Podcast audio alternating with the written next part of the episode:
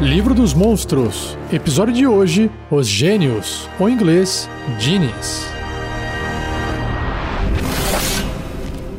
Regras do D&D 5e. Uma produção RPG Next.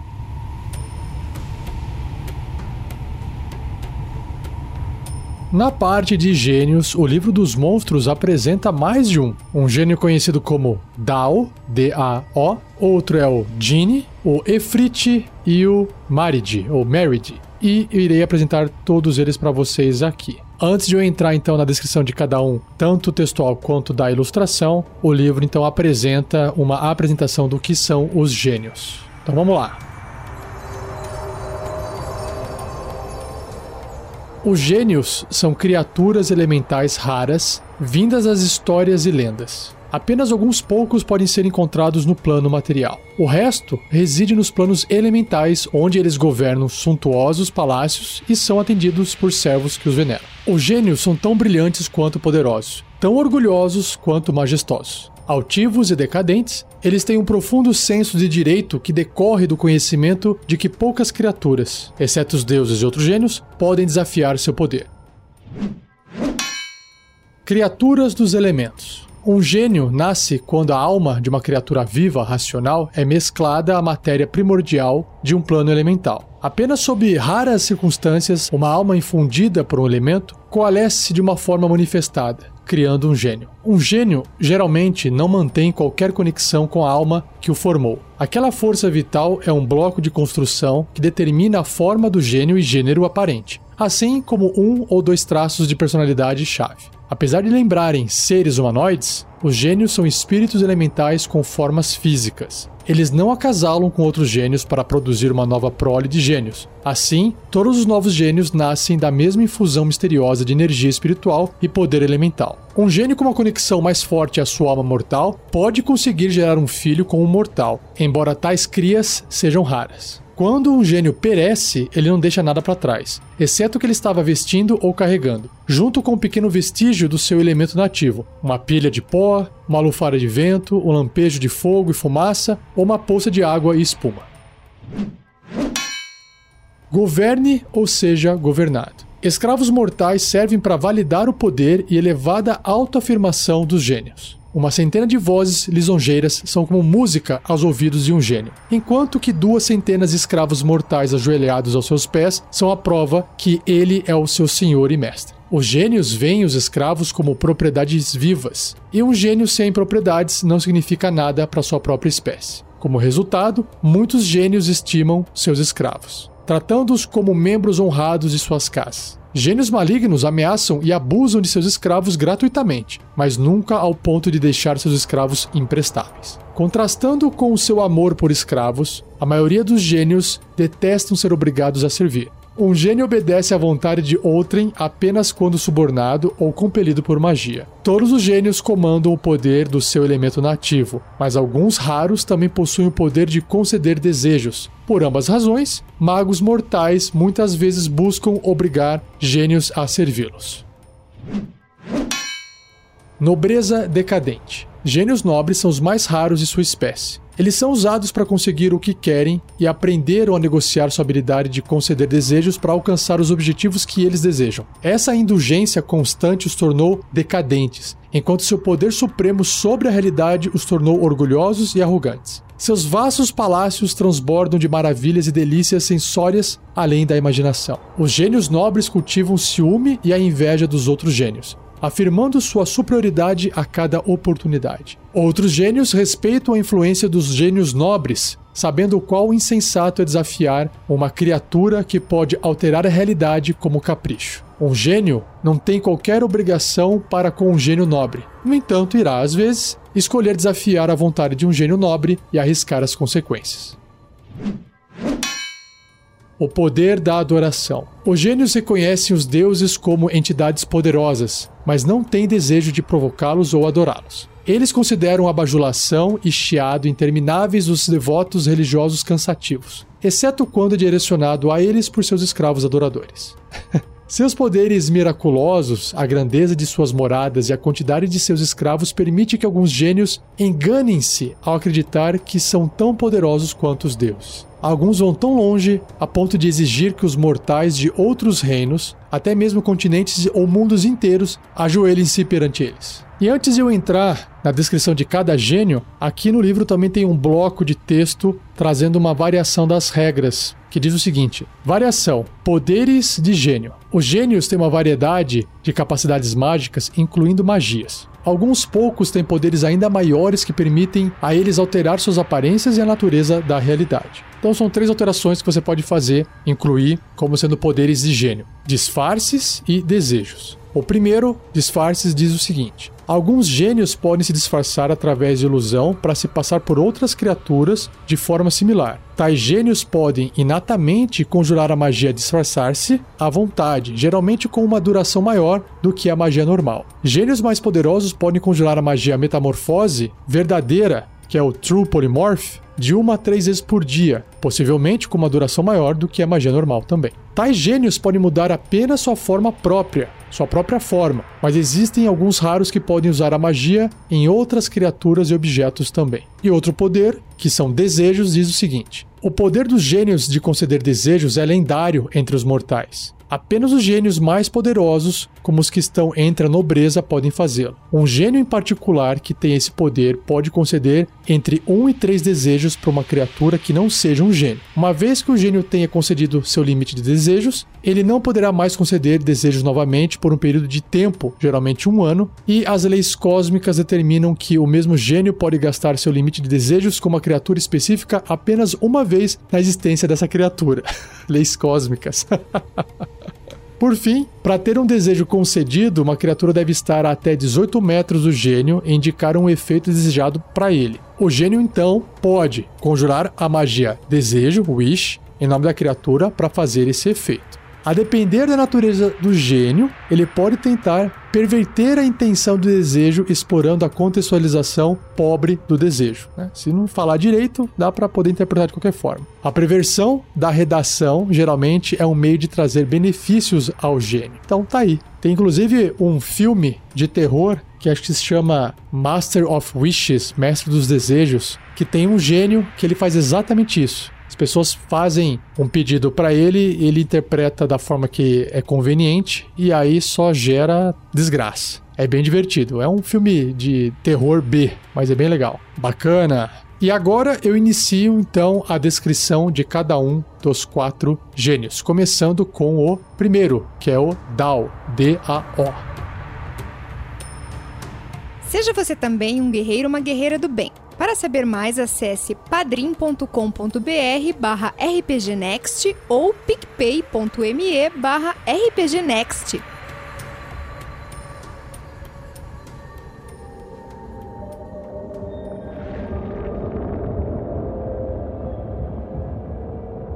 A aparência desse primeiro gênio, Dao, ou a ilustração que tem no livro dos monstros, é de um humanoide, parece uma moça de pele preta, com cabelo de pessoa preta, só que a aparência parece meio de pedra ao mesmo tempo. Ela não possui pernas, ao invés disso, a sua cintura flutua, tem um vestido avermelhado em volta dela, possui joias penduradas e os seus braços e suas mãos são maiores proporcionalmente em relação ao corpo, maiores do que o normal. E ela, pelo menos assim parece, uma moça, segura nas duas mãos um grande martelo, parece uma arma de combate e a expressão no rosto dela é de agressividade e dá para ver que os olhos não possuem pupila nem íris. Então é só um buraco branco ali para representar o rosto do gênio. E a descrição sobre Dao diz o seguinte: os Dao são gênios gananciosos e maliciosos do plano elemental da Terra. Dá para ver pela cara ali. Eles se enfeitam com joias feitas de gemas preciosas e metais raros. E quando voam, a parte inferior de seus corpos torna-se uma coluna de areia rodopiante. Ah, tá. Então aquele efeito na ilustração é a areia que está voando, rodopiando. Legal. Um Dao não está feliz, a não ser que seja invejado por outros Dao. Legal. Tudo que reluz. Os Dao vivem em complexos de túneis tortuosos e cavernas com veios brilhantes de minérios, no plano elemental da Terra. Essas construções labirínticas são expandidas continuamente conforme os Daos escavam e remodelam a rocha ao seu redor. Os Daos não se importam com a pobreza ou infortúnio dos outros. Um Dao pode polvilhar pó de gemas e pó de ouro sobre sua comida para elevar a experiência de comer, devorando suas riquezas da mesma forma que os mortais consomem especiarias preciosas. Bacana. Senhores da Terra. Um Dao nunca ajuda um mortal a não ser que tenha algo a ganhar, preferivelmente tesouros. Dentre os gênios, os Dao estão em termos de eloquência e negociação iguais aos Efrit, mas eles não sentem nada além de desprezo pelos Jin e os Marits. Outras raças nativas do plano elemental da Terra evitam os Daos, que estão sempre buscando novos escravos para minerar nos complexos labirínticos de suas ilhas de terras flutuantes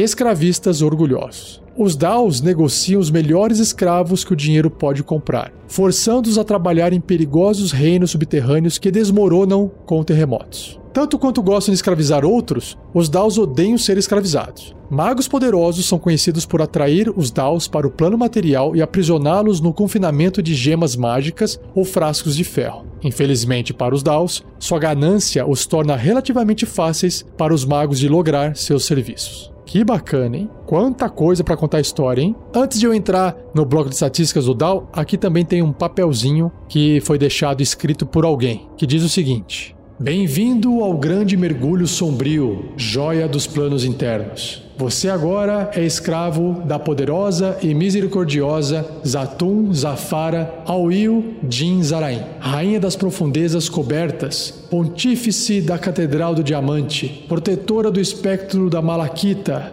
e assim por diante. Esse texto é uma saudação padrão do Senescal da Gárgula. Bom, agora é o momento de conhecer o bloco de estatísticas desse gênio, o Dao. Vamos lá.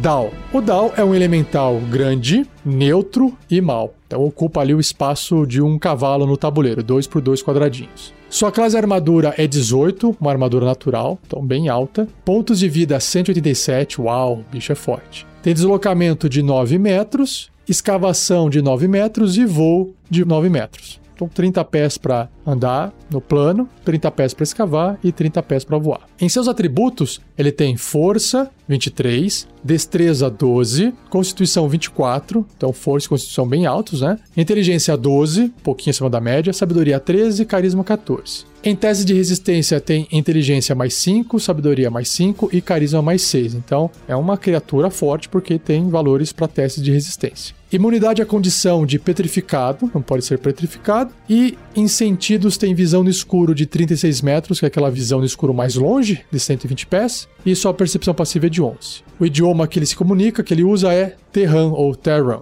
Seu nível de desafio é 11, uau, em alto, concedendo 7.200 pontos de experiência. Bom, continuando aqui, ele tem algumas habilidades ou características que são: o primeiro se chama Earth Glide, que é um deslizar na terra. O Dao pode escavar através de terra e rocha não mágica bruta. Enquanto faz isso, o Dao não perturba o material pelo qual se move. A próxima habilidade se chama Morte Elemental. Se o Dao morrer, seu corpo se desintegra em pó cristalino, deixando para trás apenas o equipamento que o Dao estava vestindo ou carregando. É mais para roleplay, né? Outra característica é de que ele é um conjurador inato. A habilidade de conjuração de um Dao é carisma, com uma dificuldade de magia para resistir às magias de 14 ou mais 6 para atingir com ataques de magia. E ele pode conjurar inatamente as seguintes magias sem necessidade de componentes materiais. Então, primeiro as magias à vontade, os cantrips, os truques. Ele tem detectar bem e mal, detectar magia e moldar rochas. Faz todo sentido.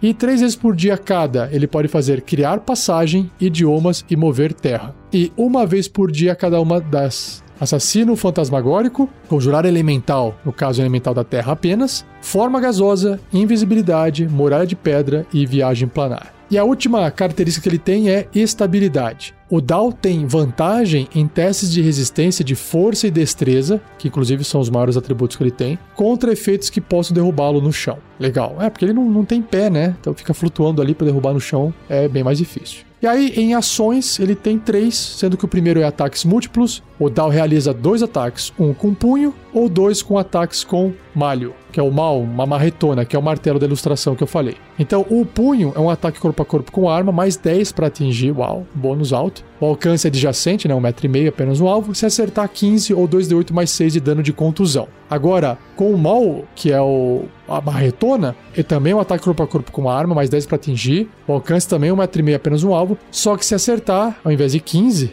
é 20 de dano médio, ou 4d6 mais 6 de contusão. Se o alvo for uma criatura enorme ou menor, ele deve ser bem sucedido um teste de força de dificuldade 18 ou será derrubado no chão. Caramba, aí sim.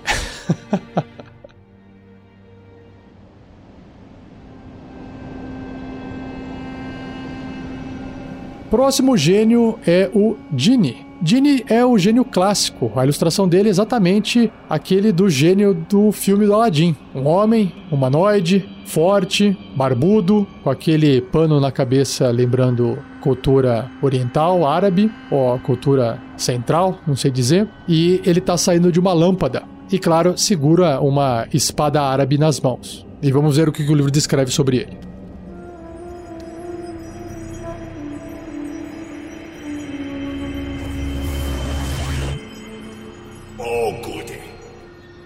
Genie, gênios orgulhosos e sensuais do plano elemental do ar. Os jeans são humanoides atraentes, altos e musculosos com pele azulada e olhos negros. Eles vestem sedas arejadas e cintilantes, concebidas tanto para o conforto quanto para exibir suas musculaturas. Esteta aéreo. E esteta é uma pessoa que aprecia e pratica o belo com valor essencial. Os jeans governam ilhas flutuantes, envoltas em nuvens e cobertas por enormes pavilhões, ou com maravilhosos prédios, pátios, fontes e jardins sobre elas. Criaturas de conforto e bem-estar, os jeans apreciam frutas suculentas, vinhos pungentes, perfumes finos e boa música. Mestres do vento. Mestres do ar, os jeans cavalgam em poderosos vendavais que eles criam e direcionam aos caprichos e que podem até mesmo levar passageiros. As criaturas que eles colocarem contra o Jin são atacadas por ventos e trovões, mesmo enquanto o Jin gira para longe do vento se for superado em combate. Quando um Jin voa, a parte inferior do seu corpo se torna uma coluna de ar rodopiante. Servidores consentidos os jeans acreditam que a servidão é uma questão de destino e que nenhum ser pode contestar a mão do destino. Como resultado, de todos os gênios, os jeans são os mais submissos à servidão, apesar de nunca gostarem dela. Os jeans tratam seus escravos mais como servos merecedores de gentileza e proteção, e eles se livram deles com relutância. Um mortal que deseja o breve serviço de um Dini pode suplicá-lo com presentes finos ou usar a bajulação para suborná-lo para a conformidade. Magos poderosos, no entanto, são capazes de abrir mão de tais sutilezas caso possam convocá-los, obrigá-los a servir ou aprisionar um Jin usando a magia. Serviços de longos prazos desagradam o Jin e o aprisionamento é imperdoável. Os Jins se ressentem de magos cruéis que aprisionam sua espécie em garrafas, frascos de metal e instrumentos de sopro através das eras. A traição, particularmente por um mortal o qual o Dini confiava, é um ato vil remediado apenas através de vingança mortal. E agora vamos ver qual que é o seu bloco de estatísticas.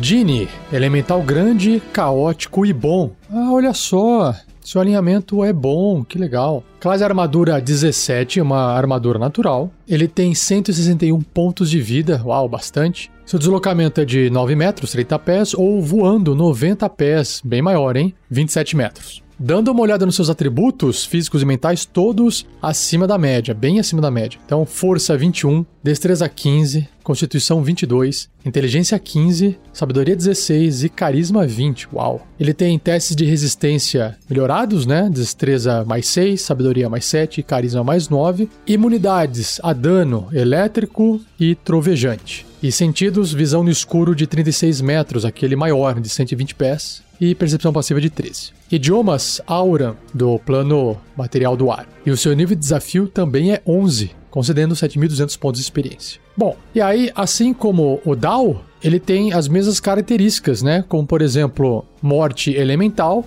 Se o Dini morrer, o seu corpo se desintegra em uma brisa quente, deixando para trás apenas o equipamento que o Dini estava vestindo ou carregando. E aí, ele também é um conjurador inato. E a habilidade de conjuração do Dini é o Carisma, com uma CD de resistência de magia igual a 17 e mais 9 para atingir com magias de ataque ou ataques de magia. Ele pode conjurar inatamente as seguintes magias sem necessidade de componentes materiais, então à vontade: detectar o bem e mal, detectar magia, onda, trovejante. E a cada três vezes por dia, cada uma dessas magias. Criar alimentos, que pode criar vinho ao invés de água, idiomas e muralha de vento. E uma vez por dia cada uma delas, conjurar elemental, elemental do ar apenas, claro, criação, forma gasosa, imagem maior, invisibilidade, viagem planar. Então, principalmente magias que têm a ver com o plano elemental do ar. E aí, em seus ataques, em suas ações, no caso, ataques múltiplos, ele realiza três ataques com cimitarra. E aí a cimitarra é um ataque corpo a corpo com arma, mais 9 para atingir, alcance adjacente, um metro e meio, um alvo, se acertar 12 ou 2d6 mais 5 de dano cortante. Só que não para por aí, tem mais 3 ou 1 d6 de dano elétrico ou trovejante, a escolha do Dini. E aí ele tem uma outra ação que é criar vendaval. Um cilindro de um metro e meio de raio, ou seja, um quadradinho ali no tabuleiro, 9 metros de altura, 30 pés, de ar rodopiante se forma magicamente em um ponto que o Dini possa ver até 36 metros dele, até 120 pés. Esse vendaval dura enquanto o Dini mantiver a concentração, como se estivesse se concentrando em uma magia. Qualquer criatura do Dini que entrar no vendaval deve ser bem sucedida num teste de resistência de força com dificuldade 28 ou ficará impedida por ele. Então imagino que o vento esteja pressionando a pessoa para o chão. Dini pode mover o vendaval até 18 metros com uma ação e as criaturas impedidas pelo vendaval se movem com ele. Nossa, vai varrendo.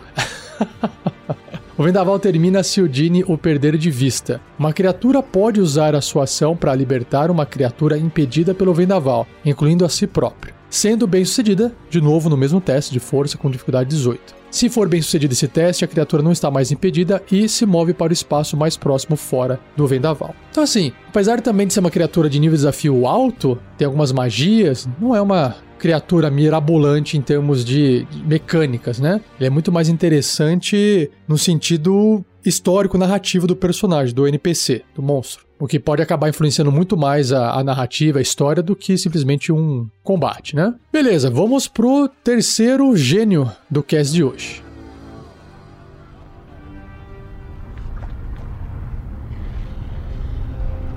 Efrit. A ilustração dele é a mais bacana, eu acho. É uma criatura humanoide, dessa vez aparece a perna, os braços, o corpo inteiro. Ele lembra um pouco a cara dele, né? A expressão que tem, a cabeça, porque tem uns chifrinhos, tem mais um chifre na cabeça, lembra um pouco aquele vilão, o Darth Maul do Star Wars. Ele tem a, alguns traços assim, meio de demônio no rosto, então a boca meio larga, dentes meio afiados, orelha pontuda. Tem dois pares de chifres na cabeça, dois pequenininhos na frente, dois mais atrás. Tem uma grande argola de brinco ali na orelha. Tem uma criatura forte. Lembra assim um samurai porque tá com uma pose segurando uma espada que parece uma katana ou uma cimitarra, porque a ilustração tá difícil de identificar, mas tem esse aspecto visual bem oriental. E tem assim uma roupa que parece uma saia com um cinturão e alguns pergaminhos enrolados atrás.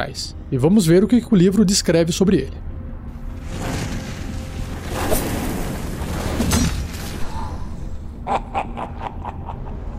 Efrit. Gênios brutais do plano elemental do fogo, os Efrits são mestres das chamas, imunes a fogo e capazes de criá-lo com um capricho. Cafetãs de seda fina e hobbies damascos cobrem sua pele vermelho magma ou negro carvão, e eles se enfeitam com braceletes, correntes e anéis de cobre ou ouro, todos ornamentados com joias. Quando um Efrit voa, a parte inferior do seu corpo se transforma numa coluna de fumaça e cinzas. Arrogantes e cruéis. Os Efrits são enganadores, astutos e cruéis ao ponto da desumanidade. Eles detestam ser forçados a servir e são implacáveis na busca de vingança contra as criaturas que tenham os injustiçado. Os Efrits não se veem por esse prisma, naturalmente, e consideram sua raça como justa e ordenada, mesmo quando admitem seu sentimento elevado de interesse próprio.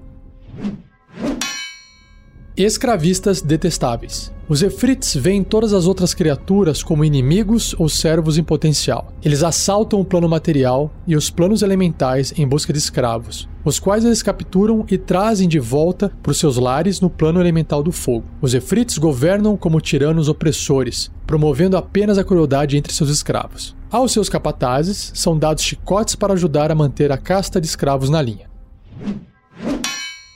Assaltantes planares. A maioria dos Efrits reside no plano elemental do fogo, tanto em grandes fortalezas de vidro negro e basalto abobadadas rodeadas por agitados lagos de fogo, quanto na fabulosa cidade de bronze. Além disso, postos militares Efrits lotados com seus asseclas e escravos podem ser encontrados espalhados pelos planos. No plano material, os Efrits habitam em regiões escaldantes como vulcões, nas extensões ardentes dos desertos do mundo. O amor deles pelo deserto os coloca em conflito com os Jins, que cavalgam vendavais desérticos, e com os Daus, ligados à terra. Os Efrits desprezam profundamente os Marids, que vai ser o último gênio que eu vou descrever, com os quais eles mantêm um conflito impetuoso ao longo da história de ambas as raças.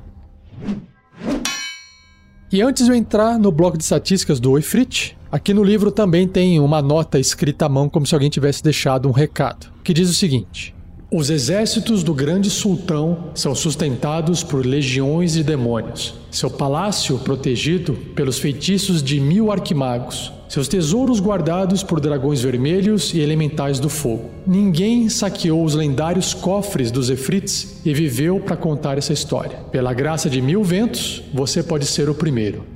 Quem anotou isso foi um Genie seduzindo aventureiros para libertar seu califa de uma lâmpada mágica no palácio de carvão da cidade de Latão.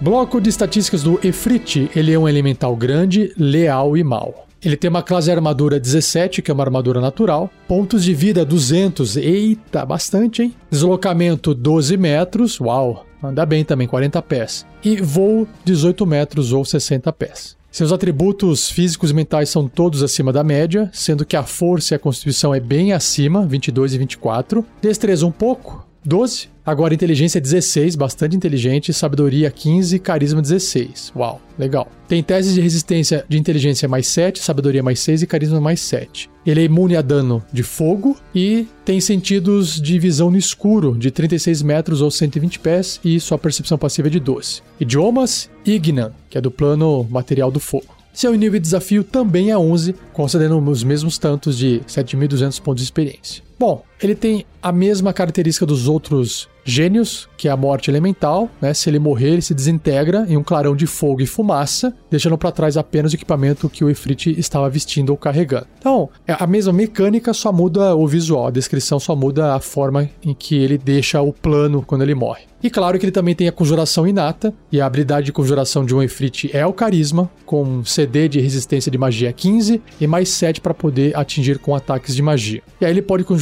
as seguintes magias: à vontade, detectar magia, três vezes por dia cada uma delas, que é aumentar ou reduzir, e idiomas. E aí uma vez por dia cada, que são conjurar elemental, apenas o elemental do fogo, forma gasosa, imagem maior, invisibilidade, muralha de fogo e viagem planar. Sobre suas ações, ele tem ataques múltiplos também. Ele realiza dois ataques com a cimitarra. Ah, então não é uma katana, é uma cimitarra. E usa seu arremessar chama duas vezes, que é uma outra ação. A cimitarra é um ataque corpo a corpo com arma, mais 10 para atingir, o alcance de 1,5m apenas um alvo. E o acerto, 13 de dano ou 2d6 mais 6 de dano cortante e mais 7 ou 2d6 de dano de fogo. E o arremessar chamas é um ataque à distância com magia, mais 7 para poder atingir. A distância é 36 metros ou 120 pés. Um alvo, e se acertar, aquele alvo leva 17 ou 5d6 de dano de fogo. Basicamente, ele está realmente lançando ali um Firebolt mais potente contra o seu inimigo.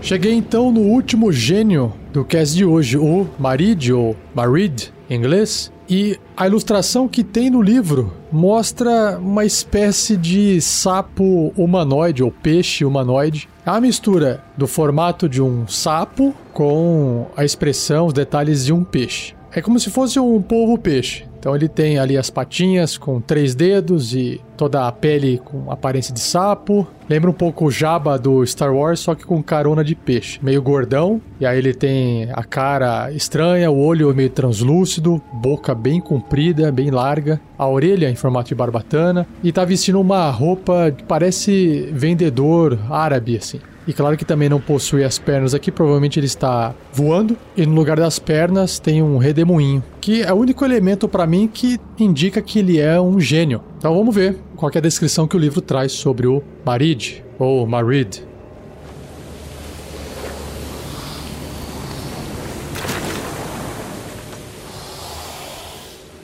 Vindos do plano elemental da água, os Marids são os mais maravilhosos da casta de gênios. Apesar de todos os gênios possuírem grande poder, mesmo os mais inferiores dos Marids se veem como claramente superiores aos Jins voadores, aos Dao terrestres e aos Efrits fumegantes. Grandes e aquáticos, os Marids são uma visão estranha de se contemplar, particularmente quando vestidos com seus trajes finamente costurados e calças coloridas que eles adoram. Eles falam com vozes suaves, como a brisa marinha ou tão sonoros quanto as ondas tempestuosas que se chocam com os arrecifes rochosos. Ao voar, a parte inferior de seus corpos se transformam em colunas de água espumante. Então, é água aquele redemoinho.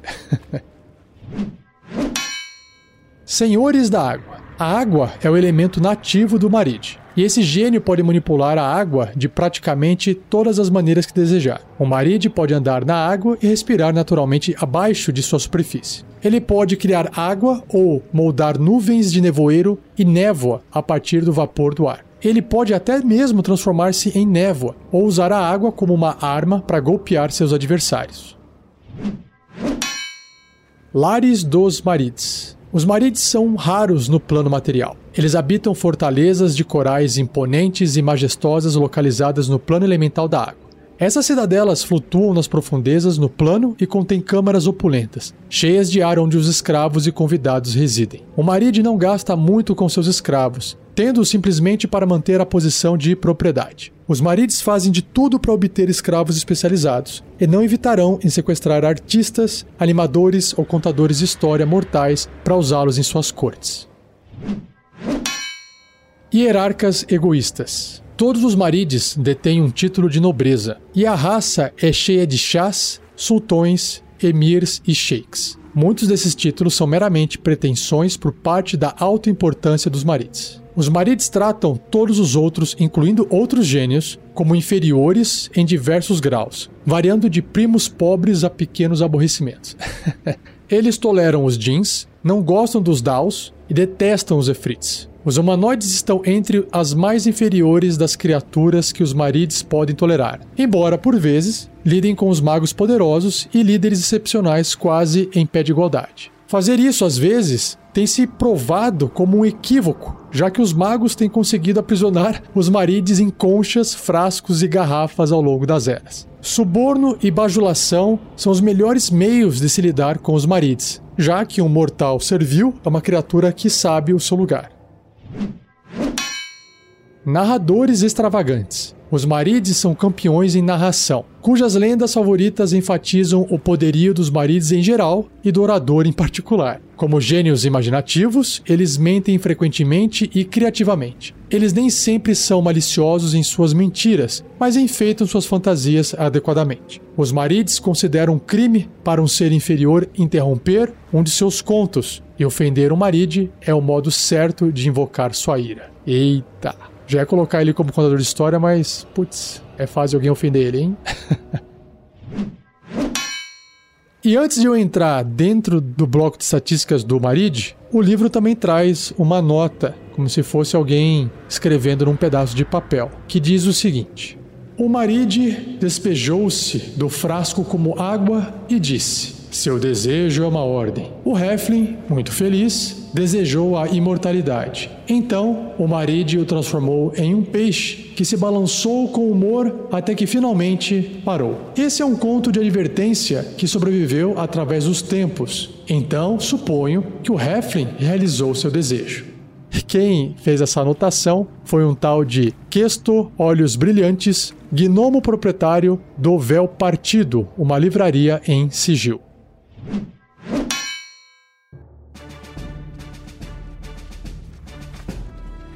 Bloco de estatísticas do Marit. Ele é um elemental grande, caótico e neutro. Tava achando que ele era maligno, mas é neutro. Legal. Sua classe de armadura é 17, uma armadura natural. Pontos de vida 229. Uau! Eu acho que mais tem pontos de vida até agora. Deslocamento 9 metros, 30 pés. Natação 27 metros, que são 90 pés. E o voo 18 metros, 60 pés. Também possui todos os atributos, quase todos, bem acima da média. Menos destreza, que é 12, só um pouquinho acima da média, mas força é 22, constituição é 26, inteligência é 18, uau. Sabedoria 17 carisma 18. Teste de resistência, destreza mais 5, sabedoria mais 7, carisma mais 8. Ele tem imunidade a dano ácido, elétrico e frio. Tem percepção a cegas, olha só, de 9 metros. 30 pés, visão no escuro melhorada, que é de 36 metros, 120 pés, e sua percepção passiva é de 13. Idiomas Aquan, né, do plano material da água. E seu nível de desafio também é 11, concedendo 7.200 pontos de experiência. Além das outras habilidades que os gênios possuem, como a morte elemental, características, né? E a conjuração inata, o Maride também é um anfíbio. Ele pode respirar ar e água. No momento em que ele morre, na parte de morte elemental, se ele morrer, o seu corpo se desintegra em uma explosão de água e espuma. E aí, como os outros, também deixa para trás apenas o equipamento que o Maride estava vestindo ou carregando. E na parte de conjuração inata, ele tem uma habilidade de conjuração, que é também o carisma, com uma CD de resistência de magia 16 e mais 8 para atingir com ataques de magia. Ele pode conjurar inatamente as seguintes magias sem necessidade de componentes materiais. Então, à vontade, que são os truques, ele tem criar ou destruir água, detectar bem e mal, detectar magia, névoa obscurecente e purificar alimentos. E aí, três vezes por dia cada uma, andar na água, idiomas, respirar na água. E aí, uma vez por dia cada, que é conjurar elemental, apenas elemental da água, controlar a água, forma gasosa, invisibilidade e viagem planar. Em ações, também tem ataques múltiplos. O Marid realiza dois ataques com o tridente. Ah, bacana, então ele tem um tridente. Aqui na ilustração não tem esse tridente. O tridente é um ataque corpo a corpo com arma mais 10 para atingir. O alcance é um metro e meio. Ou ele pode arremessar o tridente até uma distância de 6 metros, que são 20 pés, ou um limite de 18 metros aí com desvantagem, né? Acima de 6 metros é feito com desvantagem até um limite de 18 metros, que são 60 pés apenas um alvo. Se acertar, 13 ou 2d6 mais 6 de dano perfurante, ou 15, 2d8 mais 6 de dano perfurante se usado com as duas mãos para realizar ataques corpo a corpo. Legal. E aí ele tem uma outra ação que é o jato d'água. O Maride magicamente dispara água numa linha de 18 metros, 60 pés de comprimento, por 1 metro e meio de largura. É um quadradinho, né? Cada criatura na linha deve realizar um teste de resistência de destreza com dificuldade 16 se fracassar, o alvo sofre 21 ou 6d6 de dano de contusão. Uau, que água pancada essa. E se for enorme ou menor, o alvo, ele é empurrado 6 metros para longe do Marid e é derrubado no chão. Caso obtenha sucesso, o alvo sofre metade do dano e não é empurrado nem derrubado no chão. Tá aí. Então, esses são os quatro gênios: descrição e bloco de estatísticas. Agora é o momento de ideia de aventura. Ideia de aventura. Bom, vou tentar pensar numa coisa que possa servir para todos os gênios de uma vez só. Começando pelo gênio bondoso que tem no livro, que é o Genie, caótico e bom, aquele gênio da lâmpada mais tradicional. Eu acho que seria legal ele poder conceder desejos, mas não antes dele fazer um pedido para os aventureiros. Então ele faz uma promessa de que ele vai ter condições de realizar os desejos, um a três desejos, aí não importa, desde que ele possa reaver um amigo que está preso lá em sigil, igual aquela descrição naquele papel sobre o Efrit. Eu acho que é uma aventura que pode ser feita através dos planos materiais, usando a magia viagem planar. E aí, para cada local que os aventureiros chegarem, eles vão encontrar exatamente o que a descrição traz: a arquitetura do local, os alimentos, os escravos, e aí, eventualmente, os escravos vão acabar se impondo e vão ser obrigados a lutar contra os aventureiros. Aí cabe os aventureiros matarem ou nocautearem essas vítimas inocentes. Aí, quando chega diante do Jin, tem que rolar um combate peito a peito, né?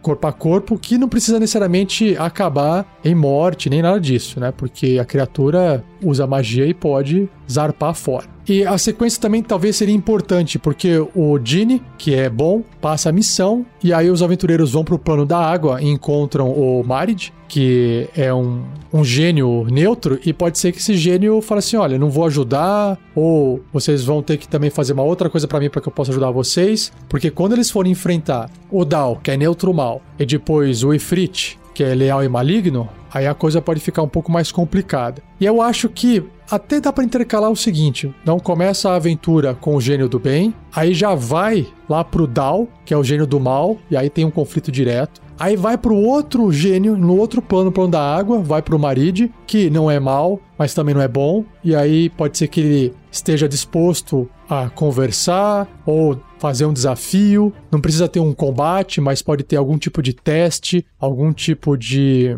skill challenge para poder tentar convencer. E o que eu acho que é mais interessante é que os aventureiros podem acabar vendo o problema com a escravidão. E talvez os aventureiros se sintam naquela necessidade de, puxa vida, a gente precisa matar todos esses caras para libertar todos esses escravos. Mas não é um problema dos aventureiros nesse momento. Né? Eles têm uma missão para cumprir, eles não estão ali para salvar o mundo, sabe? E aí pode ser que eles tenham que conviver com essa ideia de que, olha, a gente não pode fazer nada agora, mas a gente pode depois um dia tentar voltar aqui, tentar resolver isso, mas vamos nos concentrar na nossa missão agora. E aí acho que isso pode acabar incomodando eles, eles podem acabar tentando lutar ou não, eles podem acabar virando até escravos no meio do processo, e aí depois eles têm que lutar para poder escapar. Mas eu acho que aí no final eles têm que acabar indo pro plano de fogo, enfrentar o Efrit, que tá prendendo lá o colega, um amigo do Jin que passou a missão para eles. É claro que o Jin também pode aparecer lá de alguma forma e falar assim: olha, concedo o desejo. E o desejo às vezes pode ser uma coisa que é, volta no tempo, é, refaz alguma coisa que fizeram de errado. Se os aventureiros é, morrerem,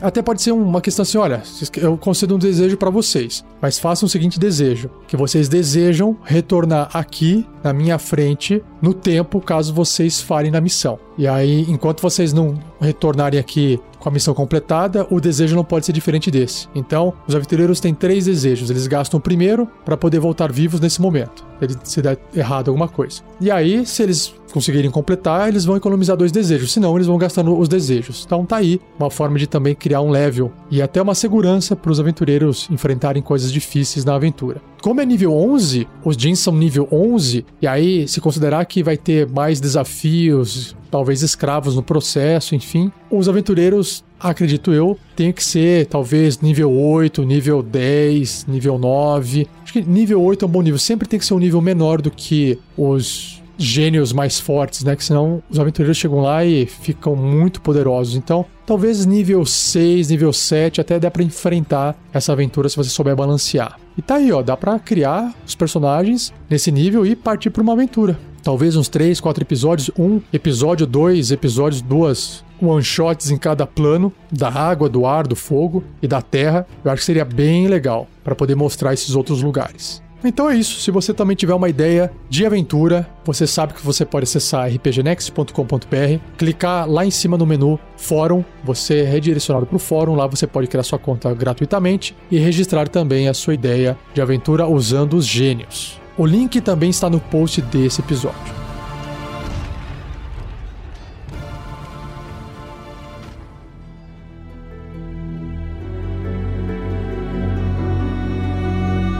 E assim eu encerro mais um episódio. Espero que você tenha gostado. Não deixe de compartilhar. Se tiver dúvidas, você pode escrever para mim, rafael47@rpgnext.com.br. Agradeça ao Gleico Vieira Pereira por mais essa edição fantástica. E se você ainda não conhece nossos outros podcasts, Nós temos aventuras e RPG, podcasts de bate-papo e podcasts até sobre outros sistemas. Se você ainda não conhece, acesse o nosso site rpgnext.com.br e dê uma fuçada lá para conhecer os nossos outros conteúdos. E para fechar, não perca o próximo episódio, onde irei abordar os gigantes. Todos os gigantes do livro dos monstros. Será um episódio gigante.